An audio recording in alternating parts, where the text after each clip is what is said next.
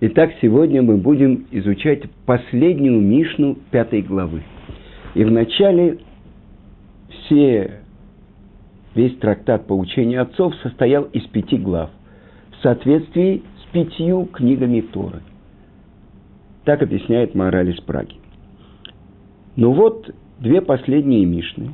Во-первых, они сказаны от имени того, кто принял еврейство, Гера – и это то, что мы говорили, что есть мнение, что Бен Багбаг и Бен Эгей-Гей – это один и тот же Тана, тот же мудрец Мишны. И обе эти Мишны сказаны на арамейском языке. И мы тоже приводили морали из Праги, что арамейский язык, он даже выше, чем Лашона Кодыш, чем святой язык, на котором была дана нам Тара – и сказано, что ангелы не понимают арамейский язык. именно на арамейском языке была, был дан нам Вавилонский Талмуд, основа устной Торы. Так вот, что говорит Бен Гейхей? И мы говорили, что это так же, как и баг-баг, бет и гимл, это пять. И гей на иврите это тоже пять. Так, э, с одной стороны, это сын Авраама и Сары, потому что когда Авраам сделал обрезание, он получил новое имя Авраам, а Сара стала Сарай. И вот эти две буквы Гей от Сары, извините, Сарай стала Сарой. Так вот эти две буквы Гей и Гей есть мидраж, который говорит, что это взято было из имени Сарай. Это Юд 10 разделилось на Гей и Гей. И когда Творец открывается Аврааму после обрезания и говорит Авраам, что ты мне дашь, я ухожу из мира бездетным, потому что я посмотрел по звездам, и у меня не может быть продолжения, не может быть детей. То, что говорит ему Творец – он говорит ему, у Авраама и Сарай нет детей, но у Авраама и Сары есть дети. И это имеет отношение к тому народу, который произойдет от первого иври мира Авраама. И вот те, которые пришли и приняли еврейство, они называются сыновьями Авраама и Сары. Потому что тот, кто принимает еврейство, это как ребенок, который только что родился. Так вот, что говорит этот еврейский мудрец, который принял еврейство, и чему он учит? И это продолжение слов. То, что мы учили про Тору, то, что сказал Бен Багбаг, он говорил так – учи ее, листай, перелистывай ее, потому что в ней все, вглядывайся в ней, в нее, старей с ней, сидей с ней и от нее не отходи, потому что нет ничего лучше ее. Что же добавляет к его словам Бен Хейхей? Лифум цара агра. По страданию, по затраченным усилиям плата. И это совершенно непонятно. Объясняет это Рававадия Йоми Бартанура. То страдание, те усилия, которые человек прикладывает при изучении Торы и ради, при исполнении заповедей, такова будет его плата. Ничего подобного мы не слышали в нашем мире. Человек старался, он, э, я не знаю, э, учился и испортил тот материал, который ему дали. Он получит плату, а другой вкалывал, э, выполнил заказ. Несомненно, он получит нормальную зарплату. И вдруг здесь все переворачивается. И мы уже с вами много раз говорили, что взгляд внешнего мира, взгляд улицы, он принципиально отличается от взгляда Торы. Ведь э, мы видим ценности, в которых живет наш мир. Чем больше человек заработает денег, чем больше научных открытий он сделает, тем э, э, лучшие результаты он покажет в спорте, тем более он уважаемый человек. Чем больше тысяч человек ему рукоплескают, чем более он популярный человек. И вдруг то, что открывается здесь, это то, что мы уже учили на то высказывание Бензома. Кто он сказал, кто называется богач? Не тот, у кого больше всего миллиардов, а тот, кто доволен тем, что ему посылает Творец. Кто называется мудрец? Не тот, кто прочитал больше всего книг. Тот, кто может ответить на любой вопрос э, викторины. А кто? Тот, кто учится у любого человека. У каждого человека. Включая евреев и неевреев. Он любит саму мудрость. Вы понимаете, это принципиально отличный взгляд, чем взгляд улицы. Те фотографии, те портреты известных людей, самых богатых людей, самых важных э, правителей, министров, премьер-министров, президентов. Все это никакого отношения не имеет к тем ценностям, которые определяются Тарой. И вот здесь заповеди и Тара оцениваются по абсолютному счету неба по затраченным усилиям. Вы понимаете, что здесь говорится? Самый величайший мудрец поколения и человек, который начал учить Тору, когда они завершат свои годы, может быть, окажется, что плата того, кто э, только начал учиться в 30 лет, в 40 лет, может быть гораздо больше того, кто начал учиться в 3 года. И кому очень легко дается учение. Это то, что мне рассказывал э, глава Ешивы Тифрах, одной из самых особенных Ешив Израиля, Равпильц, что он говорил, в детстве меня отец целовал в лоб и хвалил за то, что я учил Тору. А вы пришли из пустыни. Он говорил это одному Бальчува из Москвы, который сейчас стал настоящий Бен Тора. Полдня и даже больше, чем полдня он посвящает только Торе. Недавно я с ним говорил, он говорит, ты знаешь, что я делаю в своем офисе? Я говорю, что? Учу Тору. Я говорю, что вы? Занимаетесь бизнесом. Вы же один из первых, который понимает, как правильно тратить деньги, которые вы зарабатываете. Но это отдельный вопрос. Итак, как же это можно понять? Все наоборот. То есть есть особенное. Больше того, то, что говорят наши мудрецы. То, что человек учит спокойствие духа, в приятном расположении, когда у него все в порядке, или когда он учит, когда у него есть масса проблем, когда он должен преодолевать и делать особенные усилия – то, что он учит в страдании, стократно больше плата, чем то, что он учит в спокойствии духа. Так что мы должны делать? Взять наковальную и бить себе по пальцам и учить Тору? Вы понимаете? Просить страданий. Это только самые великие еврейские мудрецы, сын великого раби Шимона бар Йохая, раби Лейзер когда он проверял себя, насколько он чист от э, нарушений, после того, как целый день он учил Тору ночью, он говорил, приходите ко мне, хавивим, любимые. Что такое? И это были такие страдания. Но мы не просим страданий. Больше того, мы хотим быть здоровыми и богатыми, а не бедными и больными. Ну вот давайте посмотрим, как это объясняет Талмуд. И вот посмотрим, откуда вообще Гей-Гей вы привел эти три слова. Лифум цара агра. Вот. Сказано так.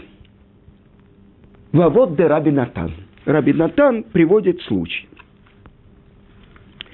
Однажды Елеля Закен, э, старец Елель, который стал главой Санедрина, вернувшись из Вавилона, который учился у Шмая и Автолиона, И во главе еврейского народа тогда стояла семья Бен Бетера, и они не знали ответ на один вопрос.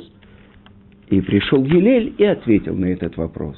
И тут же они освободили свое место и сказали, он достоин быть Наси, главой Санедрина, главой всех мудрецов Израиля. Так вот, как-то шел по дороге Гилеля Закен. И встретил он людей, которые везли пшеницу. И спросил их, сеа пшеницы сколько стоит? Сказали ему, два динара. Пошел он дальше по дороге и увидел другую группу людей. И они тоже вели, везли пшеницу. И он их спросил, сколько стоит ваша пшеница? Они сказали, три динара за то же самое количество, сеа. Тогда он им сказал, я встретил первую группу, они сказали, что это у них стоит сеа. Два динара. Ответили они ему достаточно грубо. Баблай типшай. Ты вавилонец глупый. И атайоде шелифум цара агра. Разве ты не знаешь, что по страданию, по затраченным усилиям плата? Это то, что здесь сказано. А теперь приведем то, что написано в Геморе – и это трактат Хагига Вавилонского Талмуда, девятый лист, спрашивает автор нашей Мишны. Спрашивает Бар Гейгей у Елеля. Почему написано так у последнего пророка Малахи? И сказано там, и обратитесь и увидите между праведником и злодеем, между тем, кто служит Творцу, и тем, кто не служит Творцу. Задает он вопрос, почему э, говорится о четырех людях. На самом деле, цадик – это тот, кто служит Творцу, а злодей – это который не служит Творцу. Так надо было бы сказать. Зачем он так разделяет последний пророк Малахи и говорит, описывает четыре разных определения. Отвечает ему Елель. Тот, кто служит, и тот, кто не служит, не так, как ты сказал, один праведник, один злодей, оба цельные праведника. Но не похож тот, кто учит и повторяет главу Мишнает сто раз, на тот, кто учит и повторяет главу Мишнает сто один раз. Тогда задает вопрос Бен что же такое? Тот, кто повторяет сто раз, это называет, что он не служит Творцу. И отвечает ему Елель, иди и посмотри на рынке, когда снимают осла для работы. Если он проходит 10 парсаот, ну, скажем, 10 километров, платят э, погонщику один ЗУС. А если он проходит 11 парсот, 11 километров, платит ему 2 ЗУЗа. То есть, казалось бы, им очень маленькая разница. Только еще одна парса, а стоимость его в два раза больше. Что же это значит, чему это учит? Это учит тому, что тот, кто после ста раз еще один раз повторил. Это особенный человек, и это тот, кто служит Творцу. Больше того, продолжает Гемора и говорит, что по приложенным усилиям, по затраченному жизни, страданию, получается плата. Дальше. Продолжает, это уже другая гемора, и это сказано в трактате Кедушин, 31 лист, сказал Раби Ханина, более велика плата того, кто обязан исполнять заповеди и исполняет их, чем тот, кто не обязан их исполнять и исполняет. В чем разница? тот, кто обязан исполнять, он предпочтительнее, потому что он все время волнуется и страдает. Может быть, я не исполнил заповедь, как полагается. Ведь он обязан. А тот, кто не обязан, когда хочет, делает. Когда не хочет, не делает. Еще я приведу одно место из Геморы. Это уже из э, Иерусалимского Талмуда. Это Иерусалимский Талмуд, трактат Брахот. И сказано, что умер Рав Бон, сын Равхии. И пришел Равзеера и говорил о нем эспет, траурные речи. И что он сказал? Слад, сладок сон того, кто крепко потрудился. Метукат шнатовет. Не сказано тот, кто спит, а тот, кто крепко потрудился. Тот, кто много или мало времени ему было дано, но если он крепко потрудился, он получает плату. Так вот этот раби Бон Берабихия, он на что это похоже? На царя, который нанял работников. И он увидел, как один из работников прикладывает большие силы, старается, и он прошел гораздо дальше, чем все другие работники.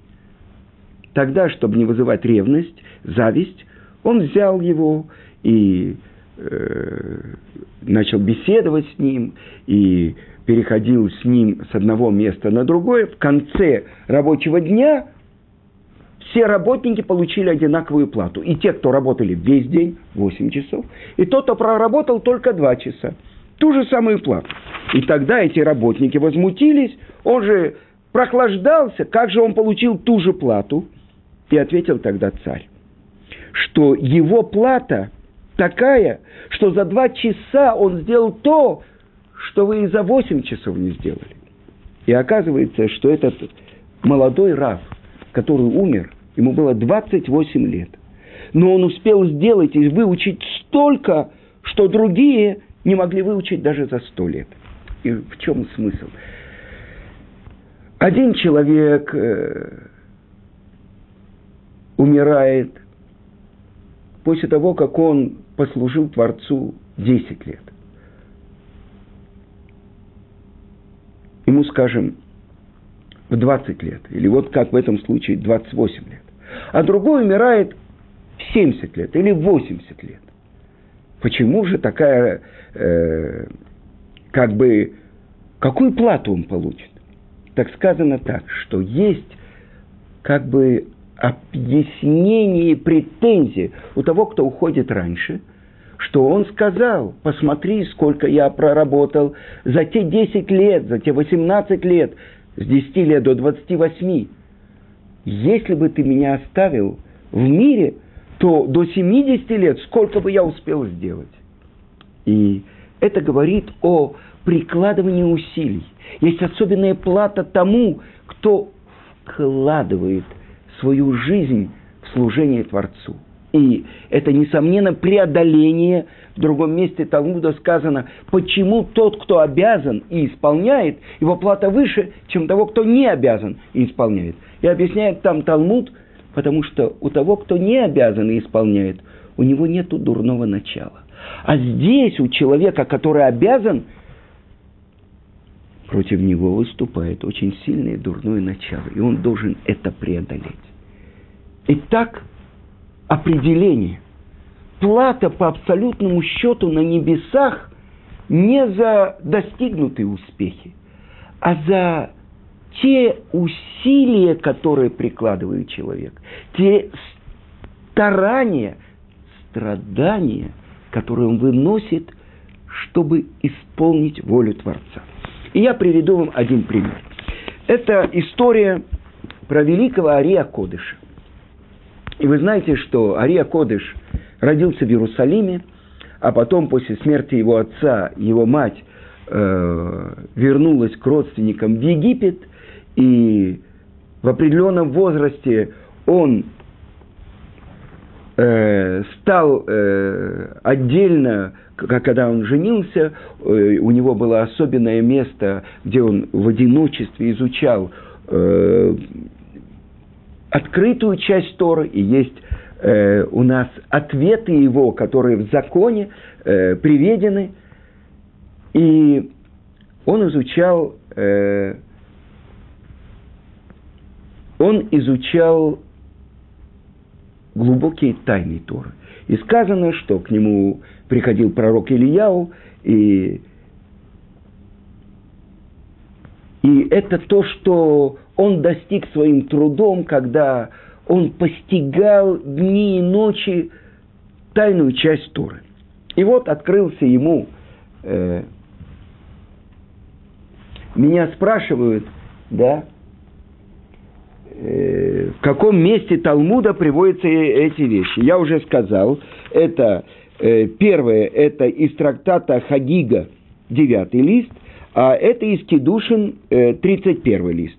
И это из пророка Малахи, третья глава, 18 э, строчка. Я ответил. Так я продолжаю говорить про э, Аре Кодыша. И вот открылся ему э, пророк Ильяу. Ему было тогда 36 лет. И он сказал, что тебе осталось два года до смерти. И что он должен отправиться в Цфат, и там он должен встретить Раби Хайма Деталя и передать ему знание, то, что открылось ему, те величайшие знания тайной части Торы, то, что называется сот, Равхайма Виталь. И тут же собрался Ария Кодыш и поднялся вместе со своей семьей в Цфат, и он знал, что дни его сочтены, и что он должен передать свою мудрость, как говорят, широкую, как море, за очень короткое время. Но несмотря на это, он сидел и ждал около шести месяцев, пока придет к нему Равхаим Виталь. А почему же Равхаим Виталь не приходил к Аре Кодыша? Потому что он считал себя самого великим каббалистом, ведь он уже написал свое толкование на книгу Зор. Тем временем имя Аре Кодыша распространилось и стало известно. И вот наступил день, и Равхаим Виталь постучал в двери дома Аре Кодыша. Сказал он себе, пойду и посещу его и проверю, верен ли этот слух. Он пришел к Ариакодышу и попросил его растолковать одно очень непонятное место в святой книге Зор, над которой он сам много трудился, чтобы это понять. И тот час начал говорить Ари и открыл ему очень глубокие тайны которые заключены были в этом месте. И все изложил ему ясно и понятно. Выслушал Равхаим и немного растерялся. Спросил он у Ария Кодыша объяснить другую часть Зора. И тут же Ария Кодыш объяснил ему, как говорят, все проходы к свету, которые заключены были в этих словах. Святой книги «Сияние», составленную, записанную учениками от великого Таны Раби Шимона бар -Яхая. Когда услышал Равхаим Виталь объяснение Ария Кодыш, его душа чуть не оставила его тело, и он увидел себя как какого-то жалкого лисенка перед могучим львом. Когда Ария Кодыш завершил свое объяснение, попросил Равкаем объяснить еще одно место Зора. Но на это ответил ему Ари. Ты еще не достоин того, чтобы я открыл тебе больше. Побледнел Равхаим Виталь, вышел от Ария Кодыша и пошел к себе домой. Дома он снял свои одежды, надел на себя рубище, посыпал голову пеплом – и закричал криком великим и горьким, и плакал перед Творцом всю ночь, и просил, чтобы он нашел милость в глазах Ария Кодыша, и чтобы он был достоин, чтобы ему передали тайны Торы. Утром красными от слез глазами он вновь постучался в дом Ария Кодыша. Он упал к нему в ноги, плакал, умолялся слезами. «Ради Творца, Бога Израиля, не отсылай меня, не отдаляй меня». И тут Ария Кодыш поднял его, поцеловал и сказал, «Встань, молитва твоя принята наверху, и теперь я не скрою от тебя ничего, научу тебя всему, что ты захочешь». За ним возникает вопрос, почему вчера Ария Кодыш его оттолкнул, а сегодня он его принял? Ведь именно ему он должен был передать все тайны, то, что и случилось. А времени ведь было очень мало. Ведь пророк Ильяу сказал, что приближается время его смерти. Почему он ждал полгода? Чтобы Равхаим пришел к нему. Почему он сам не пошел, чтобы учить его? Потому что не хотел Ария Кодыш гнаться за своим учеником. Он хотел исполнить то, что написано в Широширим, который составил Шлома Амелах. Не будите, не пробуждайте любовь, пока она не пробудится сама. Это то, что пробудилось. И то, что возникла эта жажда у Равхайма Виталя. И эту жажду он впитал как губка всю мудрость Ария Кодыша, насколько можно сказать. И после смерти Ария Кодыша во сне он приходил к Равхайму Виталю и продолжал обучать его всем тайнам Торы. Это Лифун Цара Агра. Я, приведу вам, я привел вам святого Ария Кодыша, его ученика Равхайм Виталя. Известная история про великого мудреца предыдущего поколения Хазуныша – он был по дороге в землю Израиля. И в каком-то месте он сидел и учил Тору с одним учеником. Учил Талмуд.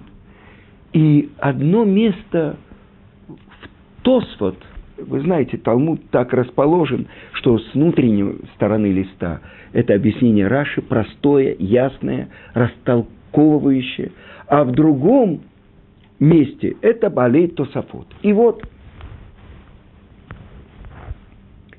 И здесь мне задают вопрос, мог ли прийти другой мудрец вместо Ария Кодыша, вместо Равхаем Виталя. И сказано, что Равхаем Виталь привел еще других учеников, и потом часть из них оставила Ария Кодыша, потому что именно Равхайму Виталю он разрешил записывать, а не другим ученикам, потому что только он мог без искажения воспринять мудрость своего учителя. Но я продолжаю. Так вот, Хазоныш, он сидел и учил, и ему было непонятно одно место в Тософот. Он повторял еще раз и еще раз, и он не понял это. И тогда он сказал своему ученику, давай попросим Творца, чтобы он открыл наши сердца. И он пошел в один угол, ученик в другой угол, Хазуныш начал произносить псалмы, плакал и просил Творца открыть его сердце для понимания Торы.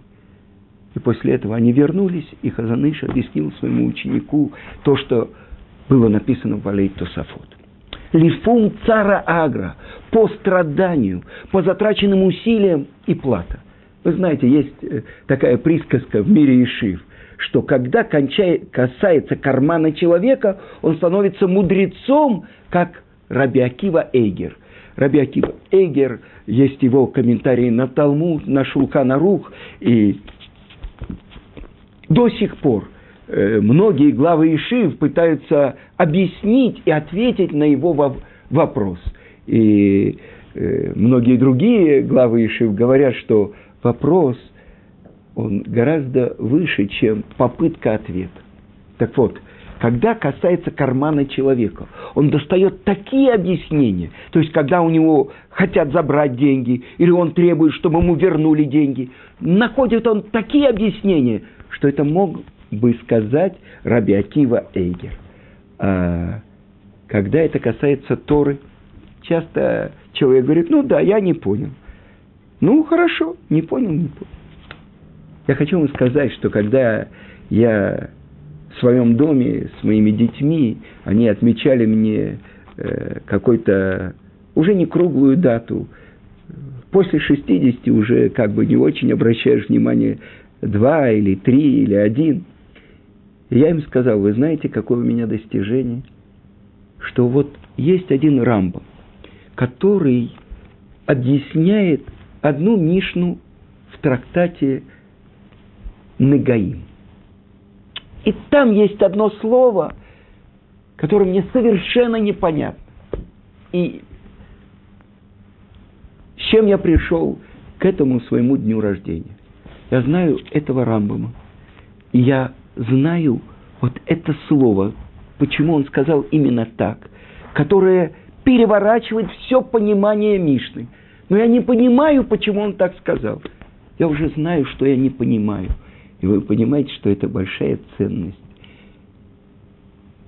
Не понимать и думать об этом, и пытаться понять. Это то, что Творец хочет, что то, что Он нам дал, ту драгоценность, сказано в Талмуде, в трактате Шаббат, которая хранилась перед Ним, столько-то и столько-то поколений. Я вам скажу – Тара была дана 26-му поколению.